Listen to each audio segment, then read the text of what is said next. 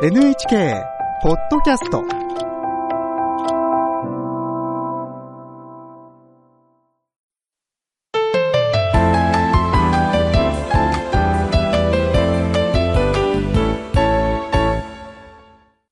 健康ライフ。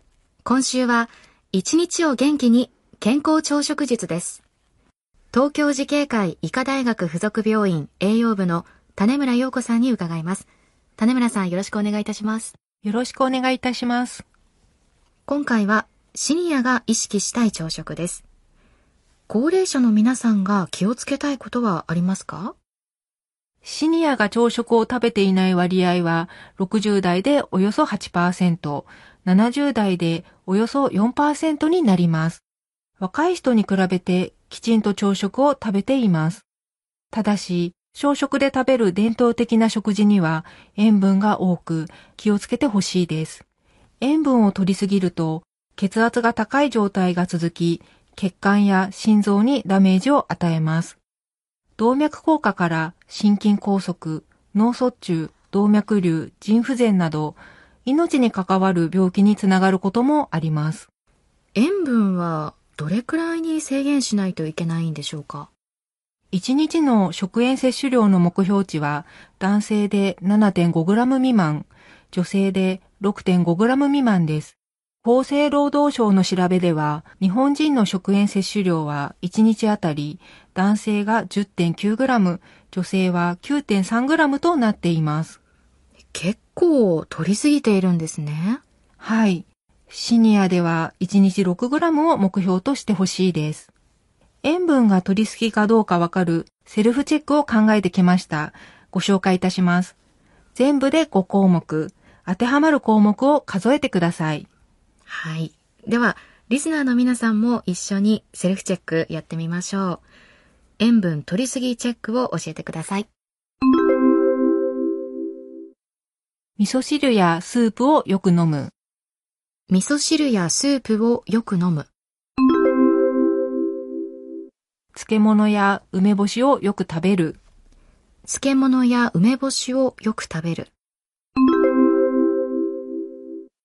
干物や西京漬け、塩鮭をよく食べる。干物や西京漬け、塩鮭をよく食べる。市販のレトルト食品やインスタント食品をよく食べる。市販のレトルト食品やインスタント食品をよく食べる。醤油をよく使う。醤油をよく使う。リスナーの皆さんはいかがだったでしょうか？私はですね、味噌汁やスープをよく飲む、それからインスタント食品をよく食べる。この二つが当てはまってしまいました。二つですか。それはちょっと危険かもしれませんね。二つで危険ですか？はい。一つでも当てはまると要注意。二つ以上の人は危険だと考えます。一つでも当てはまると要注意。結構厳しいですね。改めてチェックを振り返りますと、味噌汁や漬物、梅干し、干物、塩鮭など、昔ながらの朝ごはんによく食べるものには塩分が多いということなんですね。はい。でも、和食でも工夫することで減塩することは可能です。どんな工夫ができますか？はい。野菜、芋類、キノコ類、海藻類を一緒に摂ることです。野菜、芋類、海藻類に含まれる食物繊維やカリウムには体内の余分なナトリウムや水分を尿と一緒に排出し、塩分の摂りすぎによる血圧の上昇を抑える作用があります。味噌汁の具として野菜や芋類、キノコ、わかめなど具沢山にして汁を飲む量を減らすようにします。その他には何か工夫できることはありますか？はい。さらに、ポイントとしては、旨味を上手に利用することです。